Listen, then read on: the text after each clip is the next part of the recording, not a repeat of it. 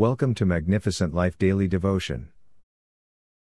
Our today's topic says Sustain Relationships, Part 4.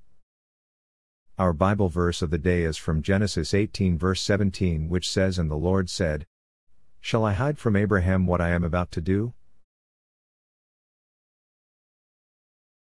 In any relationship, communication is key.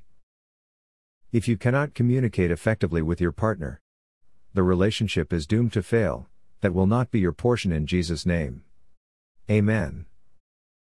However, just because you can communicate, it doesn't mean the relationship will automatically be successful. You must also work at maintaining an open line of communication.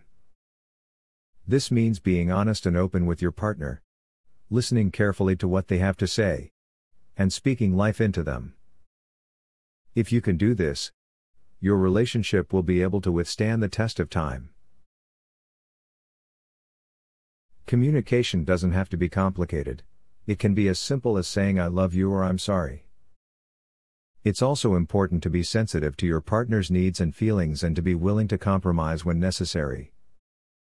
By taking the time to communicate with your friends and family regularly, you'll help keep the lines of communication open and maintain a healthy, happy relationship. If you're feeling overwhelmed or stressed, be sure to communicate that with your partner. Titus 3 verse 2 says, To speak evil of no one, to avoid quarreling, to be gentle, and to show perfect courtesy toward all people. Even God Himself maintains healthy communication with Abraham to show him that He honors their friendship. Therefore, to sustain a healthy relationship, both partners must be committed and put in the effort. According to Titus 3 verse 2, this is possible by being kind and humble. Through this approach, couples, friends, and family can develop mutual respect and love for one another. In addition, by working together and maintaining open communication, they can weather any storm that comes their way. Brethren, communication is key to sustaining any relationship. If you nurture and sustain your communication, you will have a strong relationship.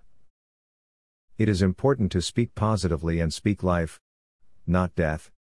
Avoid quarreling, and be gentle with each other. When we show perfect courtesy to one another and communicate life giving words of God, our relationships will thrive.